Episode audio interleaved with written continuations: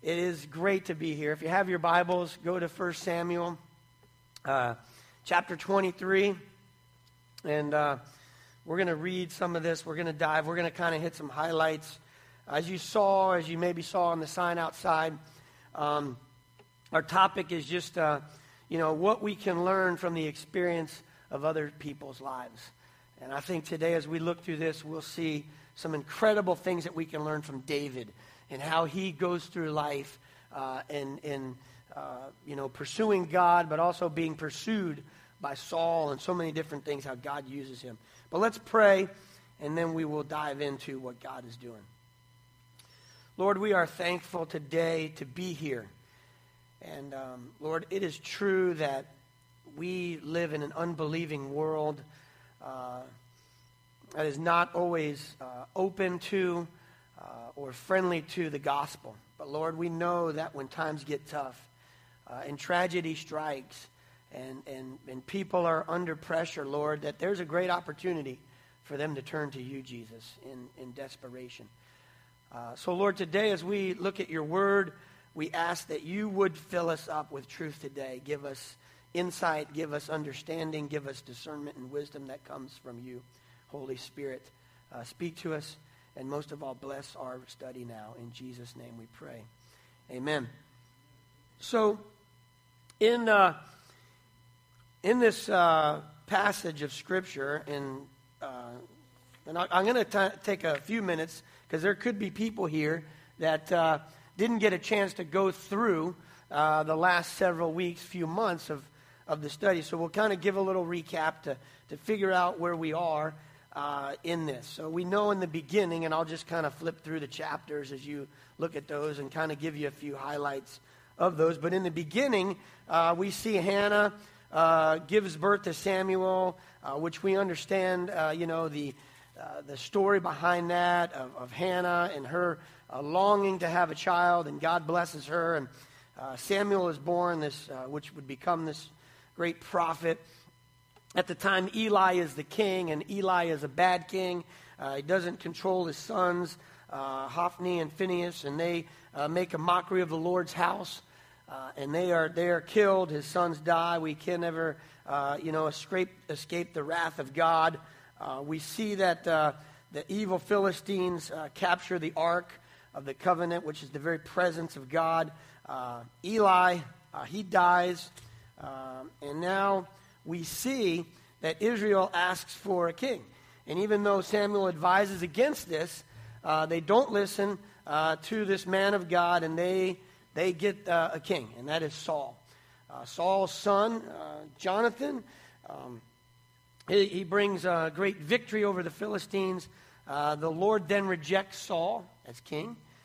and then Samuel anoints David. And then we see in uh, 1 Samuel chapter 15, which is one of the uh, probably most, notori- most, most notable verses in, uh, in uh, the book in 1 Samuel 16, verse 7. The Lord uh, looks at the outward appearance. Man looks, man looks at the outward appearance, but God looks at the heart.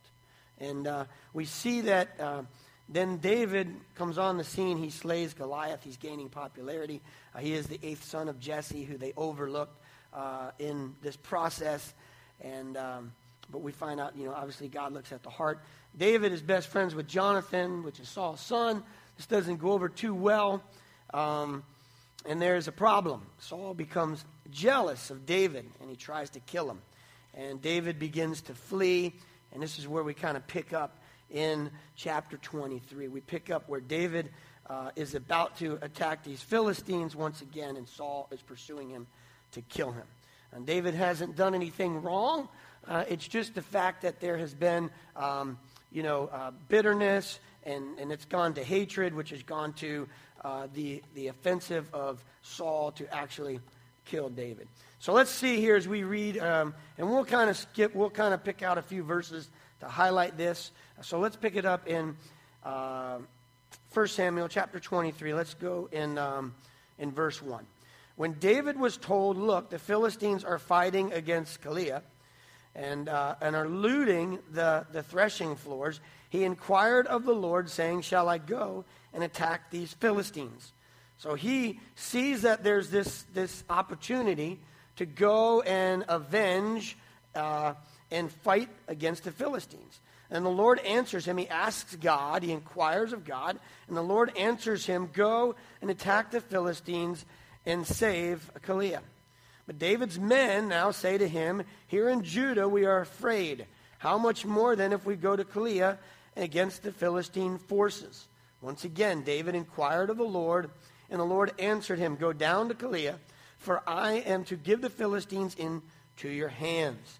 So David and his men went to Keilah fought the Philistines, and carried off their livestock. And we finished the rest of that, that they have victory there. So there's an interesting thing here, and, and we'll talk about this for a few minutes um, that happens here. The first thing is, is that we notice, the first thing that we can learn if you're taking notes, there'll be four things. The first one that we can learn today is that David is a man of prayer and inquiring of the Lord. Now, I think that in our lives, um, this is a pretty obvious thing. Hey, we're believers, and, and the decisions that we make, and, and, and the places that we go, and how we spend our money, and, and all these things. Uh, from wherever we are in life, where we, where maybe we have young people here, where we're going to go to college one day, uh, maybe what kind of career we're going to pursue, uh, where we're going to live, all these things, every decision that we have to make, big and small, we ought to be uh, people of prayer and people that inquire of the Lord. Now, it's real easy to say that. It's real easy to go, hey, we ought to pray about everything and, and seek God's direction. We go, okay, that's great. I'm going to do that. How does that really happen? How do we really do that each and every day? How do we do that when we're, we're trying to make decisions? David's got a decision to make. And the interesting thing is, uh, uh we see kind of a little wrestle in this decision that he has to make. He, he asks God, What do I need to do? And God says, Hey, go there and fight those guys. And he goes, Okay. And he goes back and he tells his men, Hey, we're going to go fight those guys. And they go, I don't know if that's the right thing to do. I don't know if we ought to go down there. We're already a little scared here, and we're not even in battle. We go down there. I mean, imagine how it's going to be then. So he's like, Ooh, maybe I missed that one.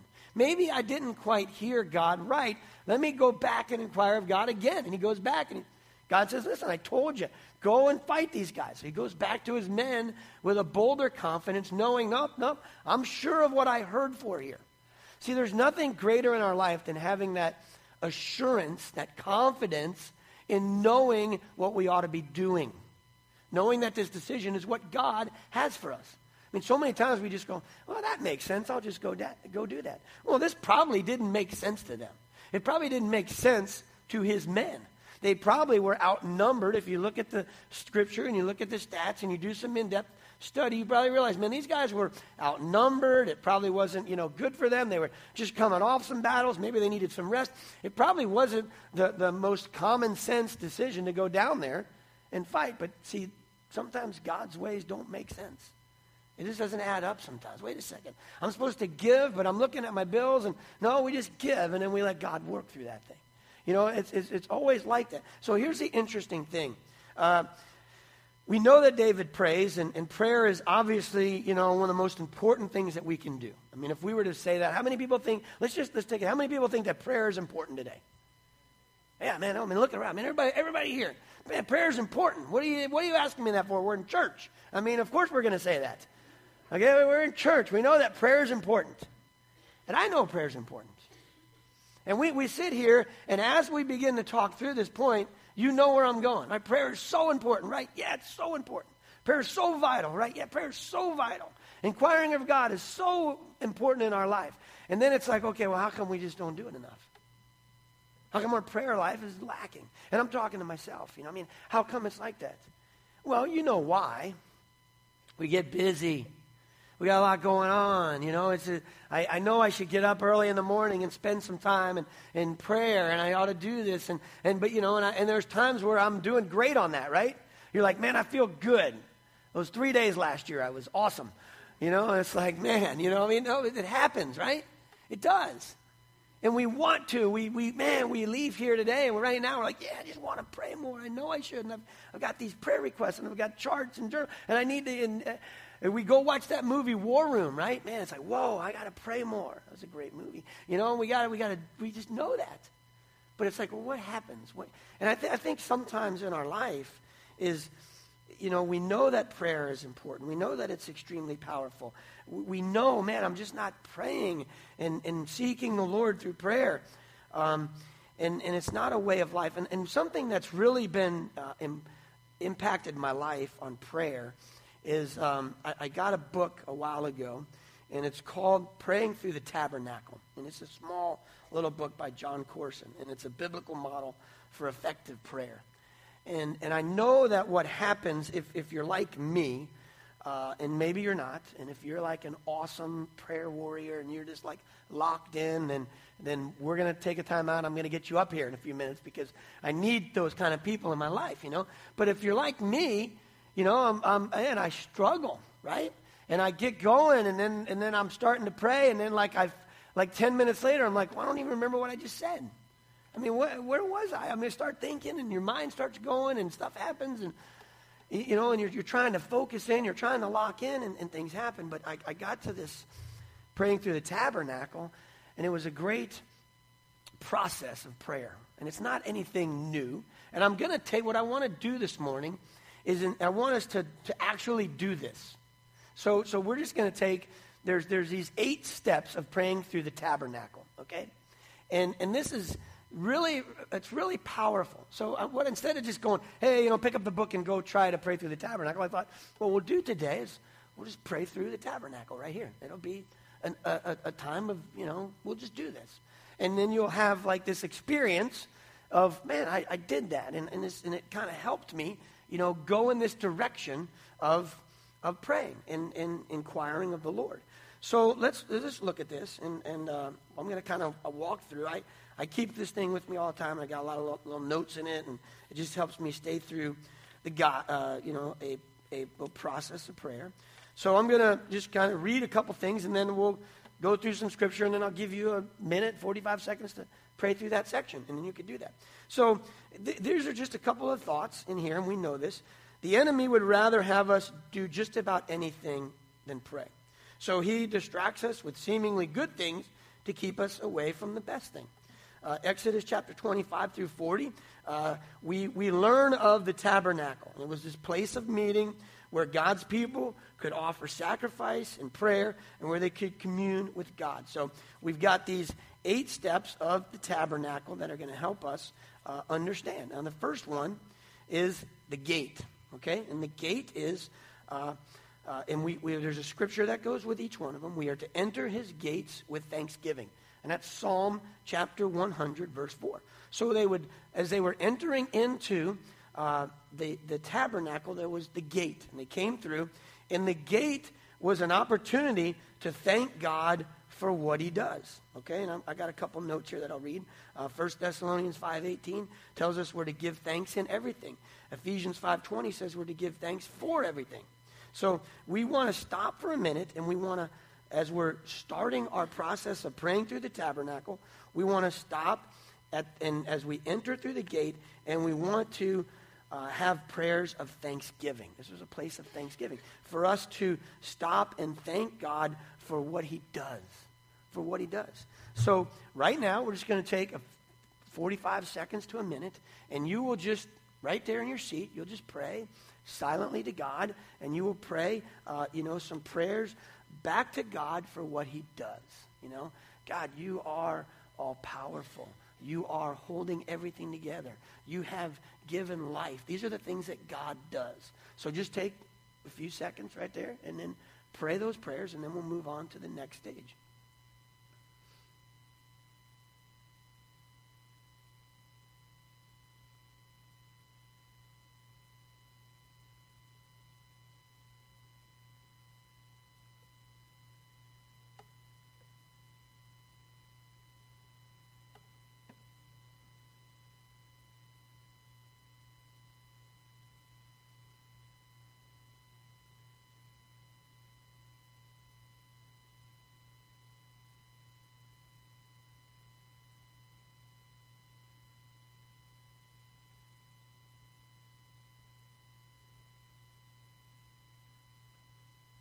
Lord, we are thankful and grateful today that you are all powerful, holy, and mighty.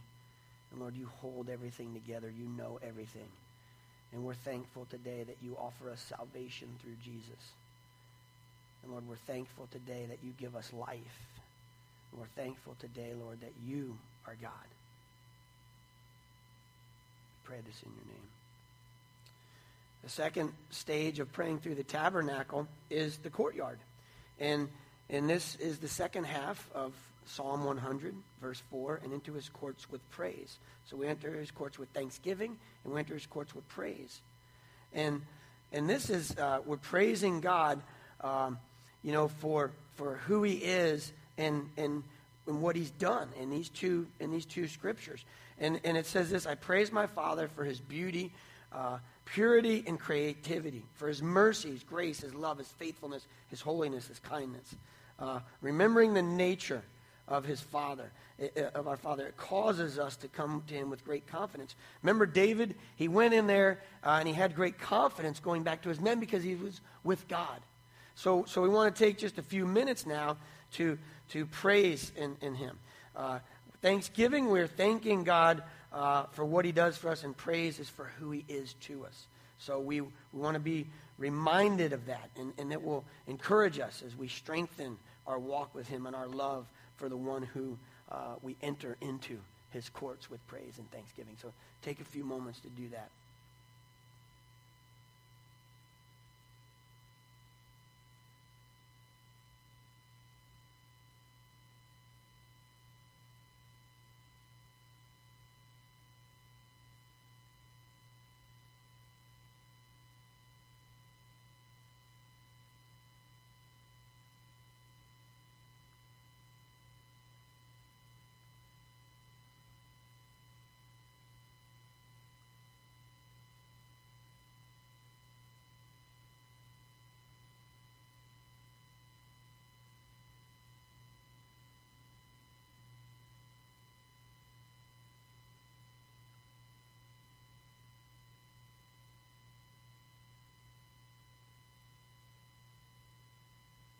Lord, not only do you offer salvation to us, but Father, we praise you because you are merciful and you are gracious and you are kind and loving.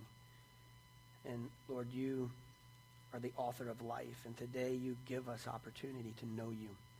So we're thankful today, Jesus, and we praise you, Father, because you alone are worthy to be praised. Amen. The third uh, stage of praying through the tabernacle, they come to the brass altar. This is a place of confession. And the progression goes from understanding, you know, what he's done for us and who he is, and now we realize how sinful we are because we come into the presence of a holy, perfect God and we realize, man, we've sinned. And, and it's important for us to, um, you know, when they looked at that, uh, that altar and that animal that would be sacrificed, this is what it says in Leviticus chapter 17, verse 11. It says, For the life of the flesh is in the blood and I have given it to you upon the altar to make an atonement for your souls. We're reminded about how much God loves us. And, and it's not, um, we, we have to be specific, and I, I want to encourage you not to pray out loud in this, this section of, of uh, the prayer time. Um, but we want to pray back to God specific things that we need to be forgiven of. You know, not just, oh, Lord, forgive my sins, but Lord, forgive me for these words that I said to this person. Lord, forgive me for this uh, act that I did towards this person, whatever that might be. Specific sins, asking Him uh, to forgive us and cleanse us uh, from all unrighteousness. Uh, that's important for us to do. So let's just take a minute uh, and, and go before the Lord in a time of confession.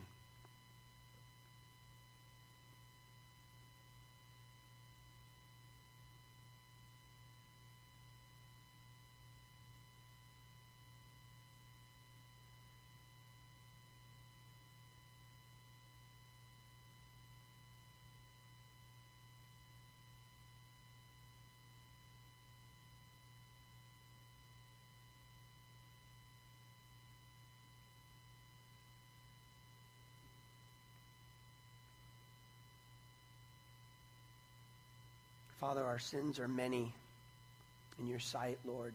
You are holy. We are unholy. Lord, we need your forgiveness in our lives. Father, we come before you asking that you cleanse us, that you make us pure, Lord, in your sight, that we would, um, Lord, strive for holiness every day as you work the process of sanctification in our lives to make us more like you, Jesus. Thank you today that you shed your blood, that you took our place, that he who knew no sin became sin for us so that we could become the righteousness of God and that we're forgiven today and we can walk in victory. Help us, Lord, to, to move past those things, knowing that you have forgiven us and they are gone. And Lord, we have new life in you, Jesus. In your name, amen. Uh, after that, they came to the, the brass laver, and this was a place of meditation. Uh, and this is a time where we would wash our lives in the Word of God. We'd ask God to speak to us through His Word. It's not a time of real Bible study. It's just a time of a few scriptures, maybe some that you have memorized, maybe some that you have that God puts on your heart. Uh, but John chapter 15, verse 3 says, Now you are clean through the word which I have spoken to you. Uh, so it's important for us to uh, think about scriptures like Psalm 119, verse 9. How shall a young man cleanse his way? David asked, by taking heed to the word. Uh, Paul taught us uh, as a church, we're cleansed with the washing of water by the word.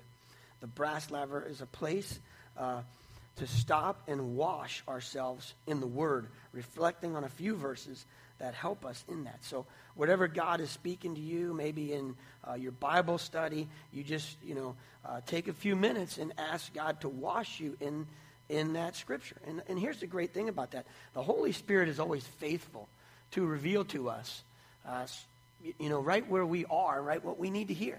Here's a scripture, maybe that you came up this past week or something from the past that's going to help us as we are washed in His Word. So just take a few minutes to do that.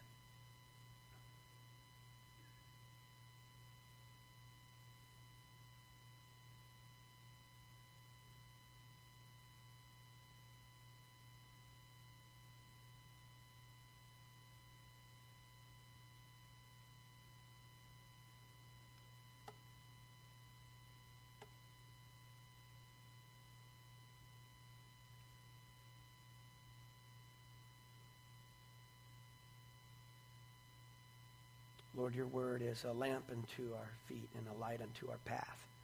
And Father, we, Lord, we need to continually be washed in your word, Lord. We live in a world that is, uh, like we've talked about, so far from you, God, and the influence of that has, has a lot of times the world has drowned out the word in our life. So, Lord, I pray that we would constantly have your word on our lips, and it would be, we would constantly be meditating on that. And, and, and, and constantly, Lord, seeking your word as our guide.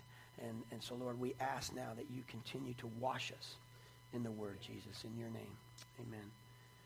The next step, step five, is the table of the showbread. They would get to the table of the showbread, and this would be a place where uh, the, the, the priest uh, would really uh, satisfy their own hunger with these loaves of bread that were there for them to eat. And so it's a time of, it's a place in our prayer time of petition that we would pray um, our personal needs. Matthew 6 11, give us this day our daily bread. Uh, what is on what is on your heart? What is something that you're going through? What are those needs? And you notice the progression here of praising God and thanking Him and confessing our sins and acknowledging His Word. Now it puts us into, it's, it's incredible how you do this. I think sometimes we, when we, if we just jump into this section and we don't go into those other things, our prayers are so much different because they're so much more self centered if we don't go through the process. It's like, oh man, I need this and I need that, God, and my this is broken. Can you help me? And it's like, wait a second, wait a second. Once we go through this process, our heart is made more like His, and we realize, man, you know what?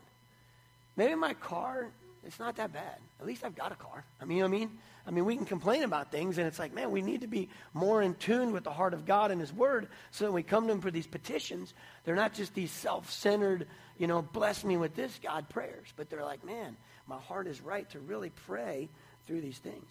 Um, and but it's okay to ask God to meet our needs. We can freely and frankly say, Father, we have needs, and it's not that He doesn't know them, uh, but we come before Him and ask Him, and we and we pray those things according to His will right? Not ours. I mean, the very thing that we might think exactly what we need or want might be the thing that will keep us uh, from God. So why would he want us to have that, right? He knows what is best for us. So take a few minutes now to pray at the table of showbread for those different uh, requests that you might have.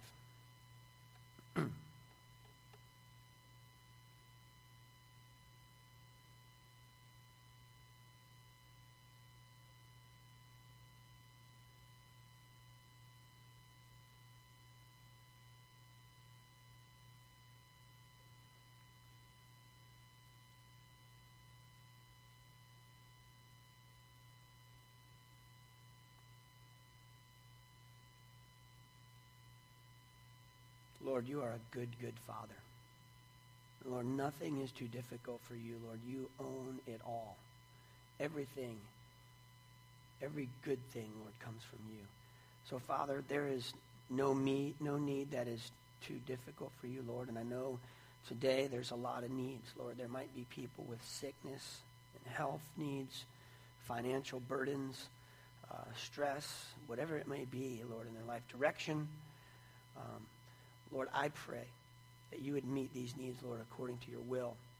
God, that is what you know what is best for us. And we will accept that and we will have understanding as we trust in you, Jesus. For we pray this in your name. Amen. The next step in the praying through the tabernacle is the golden candlestick. Uh, Matthew 5:16 says, "Let your light shine before men, so that they may see your good works and glorify your Father which is in heaven." This is a place of ministry. The golden candlestick it represents us taking time praying for missionaries uh, and, min- and ministries that uh, and people that that we would be the light of the world and that we would share the gospel. Um, we understand in Revelation chapter 2 and 3 that the candlestick speaks of churches and ministries. Uh, uh, this means that when we pray, think about this. When we pray for, for other ministries and missionaries, we participate in that ministry and we will share in the reward when we stand before our Father in heaven. I mean, think about that. I mean, you can partner today with, with ministries and missionaries in prayer. And as God works through that, part of that victory is a reward unto us when we stand before Him people that we pray for, people that we provide for. Those things, that's, that's us. Um, I, I, met with a guy um, a few weeks ago. And, uh, you know, first priority, we're faith based, so we, we rely on churches and people to support. And this guy said, You know, I have found in my life that I, you know, I live to give. And yeah, I've got this business and I've built this up, but God has given me that so that I can give to provide the gospel to go forth. And I was like, Man, you get it. I mean, this guy gets it. It's not that he, God has blessed him with this big business so he could build and go and do all this other stuff, but it's to support the advancement of the kingdom. So I think for all of us, you know, we have, especially as we enter into, um, we pray, I think a great ministry you could pray for would be first priority, uh, or whatever God puts on your heart. Uh, you know, I think that that's um, important for us to do that. So we'll pray uh, through that right now, just whatever missionaries or, and, and you know, the incredible thing is there could be the Holy Spirit could put a, a, missionary on the other side of the world right now in our heart, and it might be that they're going through some intense persecution right now. I mean, and, and God's going to use us over here on this side of the world to pray for them as they withstand opposition to the gospel. You know, I was with a friend of mine uh, at lunch the other day, and he supports um, a Christian church in Lebanon that's reaching these uh, Syrian refugees. And he got word the day before they were getting ready, he was getting ready to leave this Thursday to go there with six other men. And uh, they got word uh, last week that they, the government came in and closed them down. And they're like, man, you know, the, the, I said, well, what's going on? He said, man, the pastor's got this great attitude. I mean, but I'm sitting there thinking, I'm thinking they could have just come in there and killed everybody too. But at least they didn't do that. They just shut down the church and locked it all up, and, and it was done. Um, grabbed all their records and computers and stuff. But the pastor has this great attitude, and he's like, in, in extreme persecution and opposition is when the gospel expands the most. And I started thinking about that. I was like, man, you know what?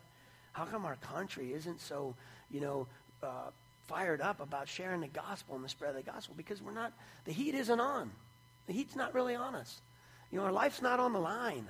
We're not out there in the trenches and people are, you know, we're just living our life and, and it's not, and I thought, man, we've got to be praying more fervently for you know, ministries and people all over the world that are, that are enduring persecution for the spread of the gospel. So let's, let's pray that right now.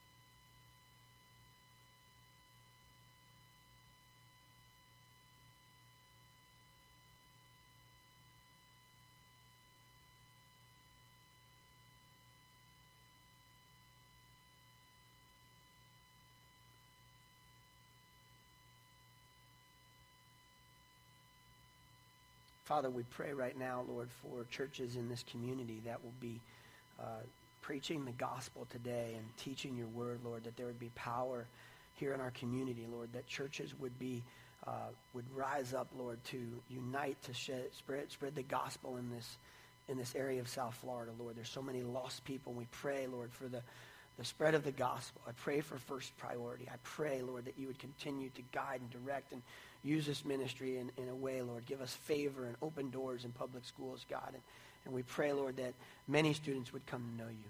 Father, we pray for our brothers and sisters in Christ all over the world. And Lord, as we stop for a minute and we think about the, the in-depth call that you've put on so many people's lives and the persecution and the, Lord, the, the trust that they must have, Lord, in you every day, we realize, Lord, that we are not like that at times. And that, Lord, needs to be an encouragement for us, Lord, to step outside a comfort zone, to not worry about maybe what people think about us, Lord, because really our life isn't on the line. Uh, maybe people may make fun of us or joke or ridicule, but Lord, there's people right now that whose lives are on the line, and we pray that you would strengthen them. We pray, God, for your hand upon these people in parts of the world right now, Lord, where every day they wake up and their ministry could be shut down. Everything could be taken away. Their, life, their families could be persecuted. Their lives could be taken. We pray, God, right now for them that you would strengthen them, Lord Jesus, and encourage them and provide, Lord, the needs that they have, Father, in your name.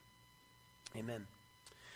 The next uh, step, seven, is the altar of incense. And we know in Revelation, uh, incense really uh, uh, the incense really speaks of intercession. And it's a time for us to, to pray for family, friends, for requests, and pray, Lord, uh, you know, too, for our enemies.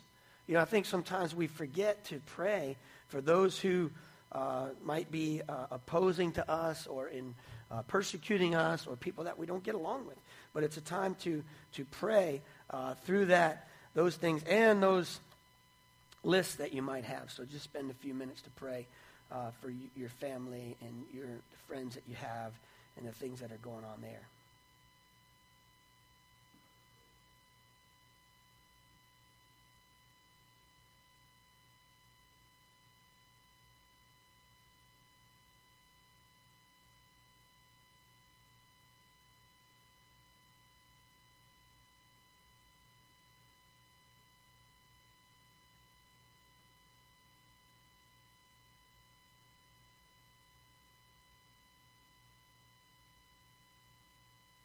Father, we pray that you would strengthen us, Lord, in our walk with you as we walk through a time of prayer, that we would be uh, more diligent, more strategic, more intentional in our prayer time. Lord, in a, it doesn't have to be this process, but Lord, a process that helps us to go deeper in prayer and have a greater understanding of who you are in praying back Scripture and praying through the Scriptures, Lord. We do pray, Lord, for those who oppose the gospel. And Lord, we pray that you would um, remove the blinders and remove the scales from their hearts, Lord, so that they would, would not be um, in opposition, but, Lord, that they would come to know you. Lord, that we would pray for people that, that, Lord, in our own lives that rub us the wrong way or that we don't see eye to eye with, Lord, but that would be people of peace, Lord, because, um, Lord, we want them to see Christ in us and want them to see the love of the gospel, Lord. We pray for our families, Lord, that our families uh, would walk in your ways, Lord. We pray for anyone in our families that are away from you at this time that they would come back to you, Jesus. Or if we have family members that aren't saved, that they would come to know you. And Lord, we would be the ones that would be fervent in prayer and sharing the gospel with them, Lord. So we pray right now for those different things, Jesus, in your name. Amen. The final stop would be uh, step eight, and that would be as they got into the Holy of Holies, and this would be the tangible presence of God uh, an opportunity for them to really worship Him and just, uh, you know, one, one kind of closing time of prayer of, you know, just the worship of God a- after we've gone through this process of, of thanking and praising and confessing and washing ourselves in the Word and then praying for the gospel and missions and missionaries and then coming through the, the uh, you know, praying for those needs that we have and, and praying for our, our families and, and those who oppose us in this world. We come in and then we just, we just worship God. And we just, you know, we, we remind him of who he is. And, we, and, and in that sense, it reminds us of how powerful and how mighty and how awesome God is. and, and that He you know, chosen us to be in Christ. And now we have this uh, call to go out there and illuminate the gospel in this dark world. So let us pray and just worship Him.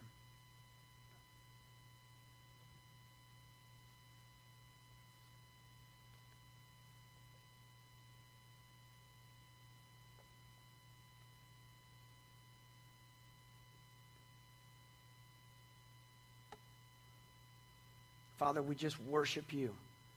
We just say that you are King of kings and Lord of lords. Lord, we look around at our world and it's there's so many things that are going on, but Lord, you are on the throne. You're in control. Nothing that's happening is catching you off guard. God, so we have complete confidence and trust in who you are and your authority, the authority of your word. So, God, we thank you today. We praise you. We worship you, Jesus, because there is no name above your name. And we want to declare that you have created all things and placed everything into existence by your spoken word. So, God, we alone worship you today, Jesus, for it's in your name we pray. Amen. So, as we go through this first part of uh, 1 Samuel chapter 23, and we see that David inquires of the Lord, this would be, you know, how he had confidence in hearing God's voice because he would go through a, a, systematic time of prayer and calling out to God, and he had an intimate relationship with him. And therefore, it's a great encouragement to us as we look at his life and go, how could he have such confidence to go back to those men and say, nope, nope, we're going to go and fight these guys because God has told us. And that's, that's, uh, that's how we get bold in our walk with Christ. That's how we grow by stepping out and knowing I can trust God. Uh, he inquired not only um, in that sense, there was also a way that he would inquire through the high priest. Um, if you understand um, the ephod and how the high priest would have uh, the Urim and the Thummim in there, and they would, uh, you know, they were either stones on. There's several different ways to look at it, either stones on the ephod or in there, where they would inquire of, you know, asking and then pulling one out would be yes, one would be no, different colors to help them understand uh, that way. Now, we don't do that anymore. We don't have like this. I wouldn't advise, you know, okay, what does God want me to do? And getting a coin out and flipping it and going, okay, if it lands heads and God wants me to do this, and tails, God wants me to do that. That's not, you know, we don't do that. Okay, we inquire of the Lord through His Word. Uh, the, the most powerful way that God speaks to us uh, is through His Word. And that's why it's so important that as we pray, we're praying through the Scripture and we're understanding who God is. And we're, we're, we don't have to go to a high priest anymore. We go to God's Word. Right? Jesus made the way so that we could go directly to God. He's given us His Word. And as the point of salvation, the Holy Spirit is imparted into us that gives us even greater understanding of His Word. So that when things don't make sense, we can trust Him because He is faithful and He's true. So that's a great lesson that we can learn uh, from David. Now, the second thing that we see here is not only is David this uh, man that is a man of prayer and inquires of God, and how can we do that? There's some practical things right there. And so I'm not just, you know, want to say more than, hey, just go inquire of God. Hey, here's how you can do that. You can walk through this process of prayer every day, and you'll, you'll be growing closer to God, and you'll have a greater understanding of Him as you go through that. But let's go down as Saul is pursuing David. Let's pick it up in verse uh, 18, no, 16. It says this And Saul's son, Jonathan, went to David at Horesh and helped him find strength in God. Okay? Uh, and here's what he told him. Here's what Jonathan told him.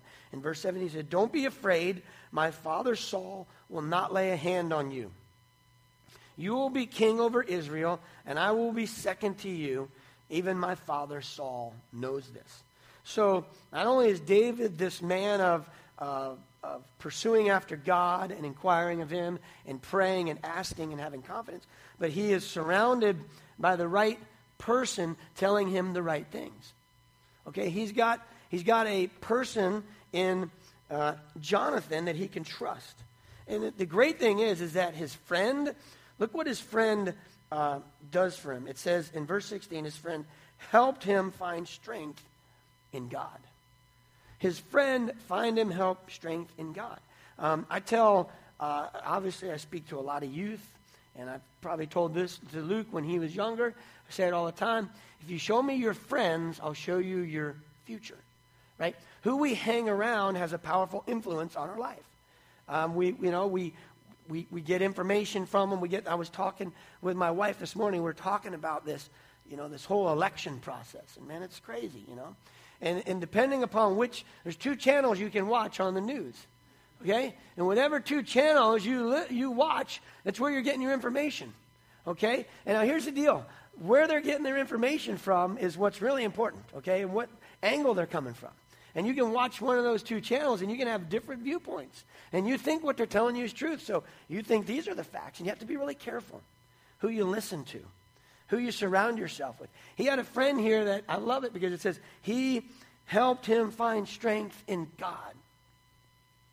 The truth is, we got a lot of friends in our life that uh, when we're going through tough times or things are going on, maybe they point us in finding strength in things other than God. Oh, what you got to do, man, you just got to go out and blow off some steam. Let's meet over here and do this, and everything will be good. You know, you'll forget about things. Well, you might forget about things until you wake up the next morning and they're still there, right? I mean, you have to be careful who you're listening to. You have to be careful who you're surrounding yourself with. Uh, who do we listen to? What, what voices are speaking into our life? Where do they get their information from? What's their agenda? Uh, what's their goal?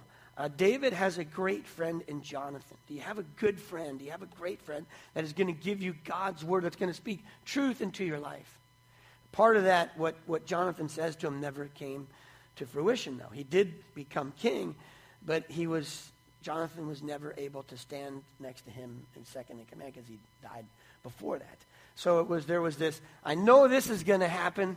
I know that you're going to become king, and I'm hoping that I'll get to be there with you. It's wishful hoping, you know, I could be there with you and be your second in command. And I think that's so vital and so critical, you know, as we look at this life. It's like, man, this guy was a, a man of prayer. He inquired of the Lord. He, he surrounded himself with the right people that were telling him the right things. I mean, that's so important for us. Now, look at chapter 24. And we'll go quickly through this. In chapter 24, we find out now, and I'll give you a little, I'll just tell you the story, obviously, uh, to kind of go a little quicker. He is being pursued, uh, David's being pursued by Saul. And, and he finds himself at a point where uh, D- David and them are in a, cave, and their men, him and his men are way back in there. And Saul comes in to take care of business, okay? Uh, you have to read uh, a little scripture to get a little more details to relieve himself, is what the scripture says. So he comes into the cave by himself, and his men stay outside. Now, I'm not sure if it was uh, because of what he was doing, he took off his robe, or if there was so much noise and commotion outside. David has an opportunity because these men say, Listen, you can't believe what's happening. Saul, God has finally given Saul into your hands. He's right up there in the front of the cave. You can go take his life. And we find out that, that David goes up there and he doesn't kill Saul, but he cuts a piece off of his robe.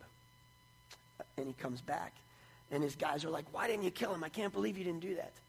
And the incredible thing is, if you look in verse, uh, in verse 4, 5, and 6, it says, uh, let's look in verse 5. It says, After David was, was conscience stricken for having cut off a, uh, a corner of his robe, he said to his men, The Lord forbid that I should do such a thing to my master the Lord's anointed, or lift my hand against him, for he is the anointed of the Lord.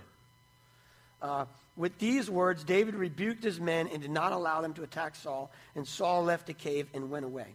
Well, here's the third thing that we find out that David has a tremendous respect for authority. Here's what we can learn here. He has a tremendous respect for authority. Now, David is like number one on the top 10 most wanted list. I mean, he is the, the, the most uh, sought after fugitive by Saul in the land. But he's also this national hero because of the things that he's done. He's, he's killed Goliath. He's led, uh, you know, uh, victory against the Philistines.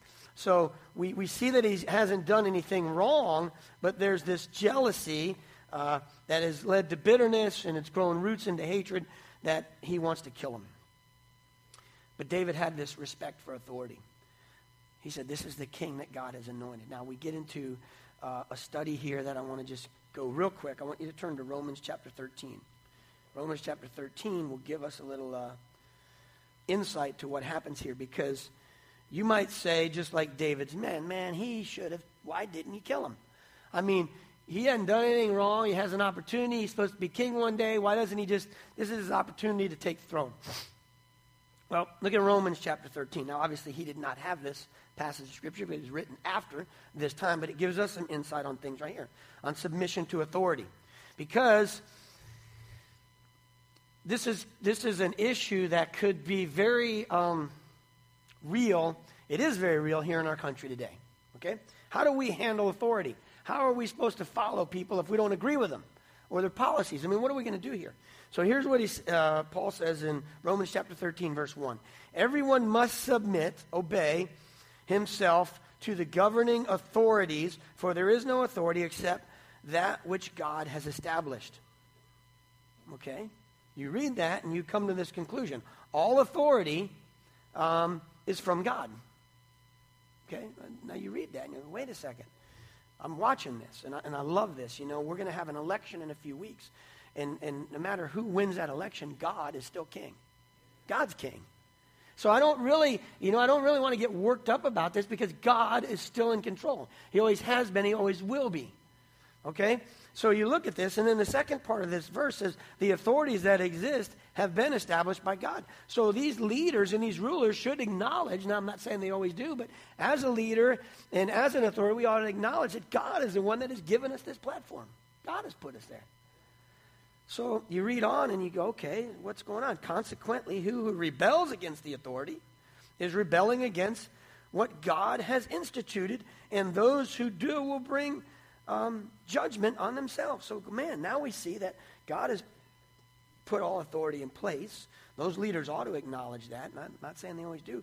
Rebellion against that authority is rebellion against God. Now, I know that we're going to put a little um, asterisk right there, and we'll get back to that because there, there are there's some points there that we have to go a little deeper on. And then he goes through and he talks about rulers and how they're here. And really, government is set up to um, to keep law. Government's here. We shouldn't be afraid of government because government is good to uh, keep law. And then you finish up, therefore, it is necessary to submit the authorities not only because of possible punishment, but also because of conscience.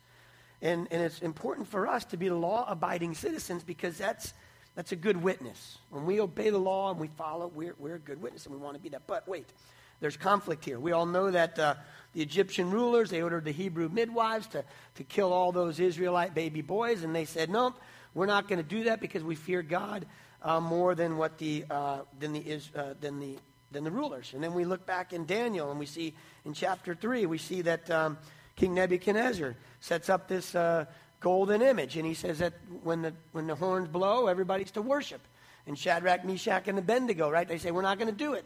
And what happens in verse uh, 16? It says this They replied to the king, O King Nebuchadnezzar. Daniel chapter 3. We do not need to defend ourselves before you in this matter. If we're thrown into the blazing furnace, the God we serve is able to save us from it.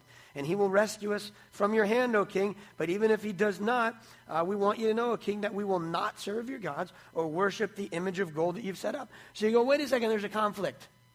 You're supposed to obey the law and follow the authority. Yes, you are. But you don't obey the law when the law doesn't obey God. Okay? Let's look at this real fast in, in Acts chapter 4. Let me read this to you, okay? We see that um, the church is exploding and they're spreading the gospel, and there's a major threat by the religious leaders, by these Christians, by the way. And so they say, we got to get these guys to stop preaching, so let's call them in. And they say, listen, there's no more spreading the gospel, there's no more preaching. And he's got, and here's what, here's what the, here's what, um, here's what they say. It says, judge for yourselves whether it's right in God's sight to obey you rather than God. For we cannot help speaking about what we have seen and what we have heard. You see, the fact that God has ordained all authority does not mean that all authority should be obeyed. It is right to resist what God has appointed in order to obey what God has commanded. Think about this. His appointment of Pharaoh, Nebuchadnezzar, Pilate, and many others may be for our testing. Think about that. It was for the testing. Will we save our lives and submit to the ruling authorities? Or will we say, like Peter and the apostles did, we must obey God rather than men and then risk our lives? Whoa. There you go. I mean, yeah, we have to obey authority, but when authority goes outside of the Word of God and wants us to disobey Him, we have to side with God every time. As Christians, we must, be the, uh, must obey the authority of the government, but when the government is clearly contrary to God's Word, we must obey God. That's where we are. I mean, it's happening. It's, this is the world we live in. And on the other side of the world, it's even more. It's even, you know, it's even more real to them. But we're getting there. We're getting there. Um, it's quickly becoming a reality. So the last thing, let's go quickly. The last thing that we find here in um, in the life of David is that we can learn from, and there's so many, but the last one that we'll talk about is that he shows mercy. And man, what the world needs is is mercy. Needs Christians to display more mercy. He could have killed he could have killed Saul, but he didn't, right? A lot of people are like, man, you should have killed that guy. He's like, no, no, no, he's God's anointed. And, and, I'm, and I'm, I'm not going to kill him because I know that God has a plan. Because I'm in tune with him and I walk with him and I know that his plan is not for me to kill him, but I'm going to become king one day. And he shows mercy. And see, here's the thing merciful people, and, and this is why we need to have more mercy, is because they help those who are hurting. Merciful people are kind to those who hurt them. Merciful people are kind to those who offend them. Merciful people are patient and give people second chances. See, David, he showed mercy to Saul. He could have killed him. Saul deserved it. He was chasing David and making life miserable for him. But David didn't do anything wrong. You see, when we show mercy, we're so much like God. Because God is merciful and God is just. And we're here today because of the mercy of God. And, and what that means is we, we really deserve to get hell, but we don't get what we deserve. I mean, in everybody's mind, Saul deserved to be killed by David. Man, he just deserved it. This guy is wreaking havoc. He's right there. Just take him out. Like, no. I'm not gonna, I know that's what everybody thinks he deserves. I know that's, but I'm not going to do that. And, and you see, I, I think about this. I, I look around, and, and our world it needs us as Christians to share the truth and love and to realize that, but by the grace and mercy of God, that's us. And our eyes have been enlightened by the truth of God, and yes, we're different.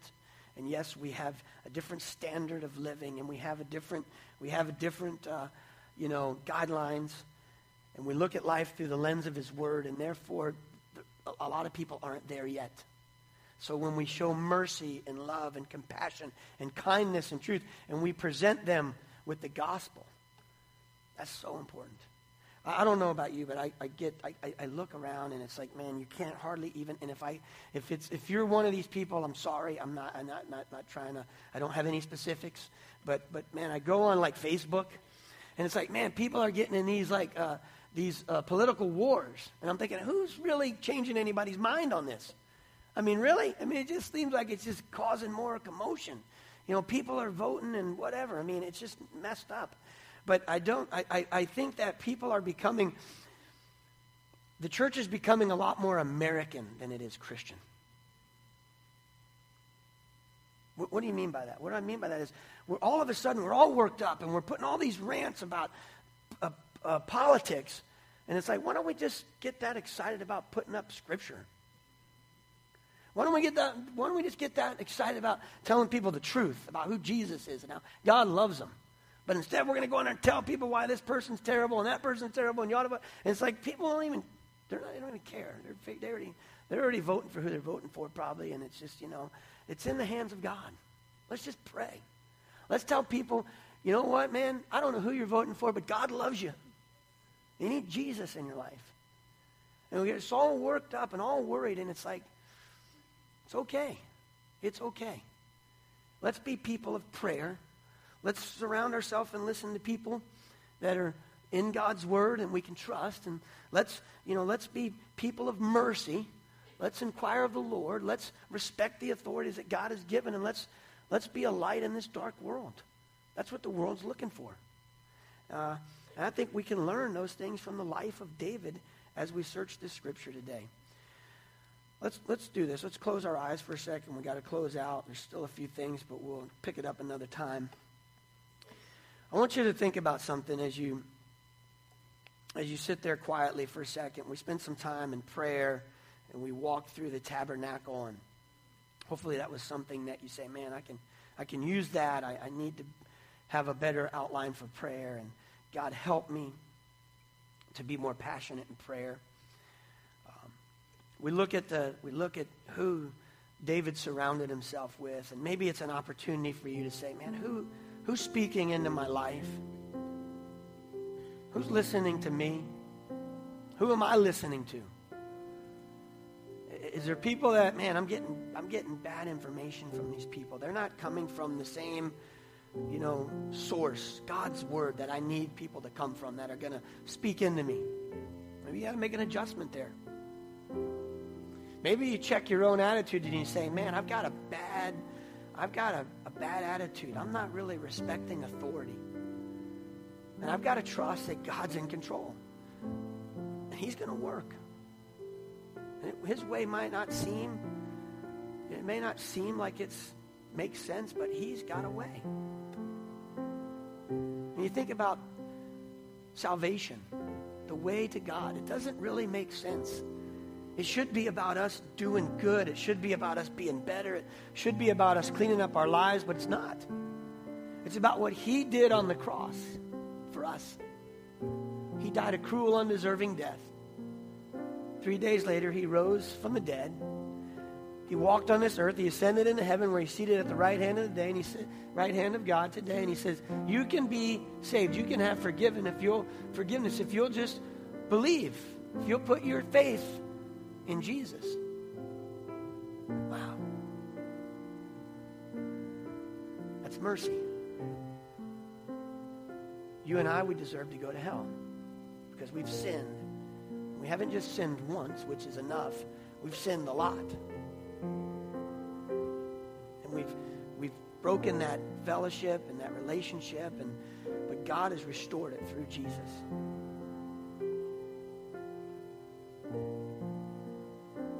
He says, just as I've poured out my mercy on you, go into this world and be agents of grace and mercy, preaching the gospel. Just pray about a few of those things. And what, where's God landing on you? There's a lot there. Three weeks ago, I walked into that Marlins locker room. And I realized that there was a guy that I had known for four years. Talked to him several times. And I didn't know if he knew Jesus. And I said, man, you know what? I'm not going to let that happen again. So I'm here in this room today with a couple hundred people, and I don't know where you're at, but listen, we have all intentions of leaving here today and driving home or driving to lunch and waking up tomorrow and going to work, but that might not be the plan. Our life could be taken today. And if it is, do you know for certain that you're going to heaven? Do you know that you have asked Jesus to forgive you of your sins, to come into your life, and to be the Savior and the Lord of your life? And now He is the authority. Have you done that? If not, man, do it today. Do it today. Lord Jesus, we love you. We're thankful for this time. We ask now, Lord, that you just have your way in our lives. And I pray, Lord, if there's anybody here today that says, I need Jesus in my life, I need to be forgiven of my sins, I need to be saved. I pray right now, if that's you today, say, man, I need Jesus in my life, just raise your hand right where you're at. Anybody here today? Just hold your hand up high. Say, man, I need Jesus in my life. I need to, I need to be saved. Anybody?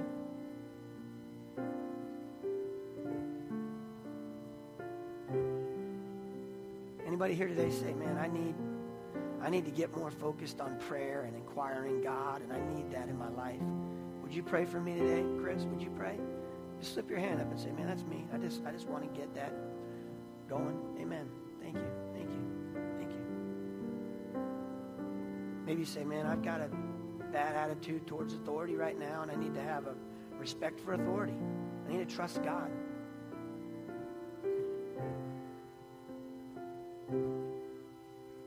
Lord, we just We know that we're not perfect, Father. We're on this journey. We're striving for holiness. We're, we're constantly in your word. We're trying to be in your word. We're, we're trying to be in prayer. We let the world choke that stuff out sometimes. God, renew us today.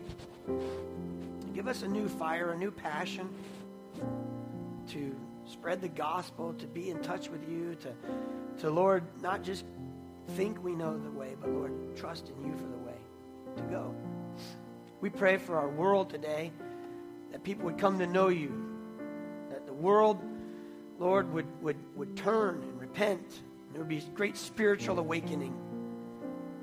People would turn to you, Jesus, and we could see that happen in our lifetime. We could see that happen in our families and in our communities. Um, we ask you to do that. Now, Jesus, as we close out, we just thank you for your great love for us. And we're thankful for this church and for uh, the opportunity to gather in your name today, Jesus. Uh, we love you, Father, and we pray this in your name.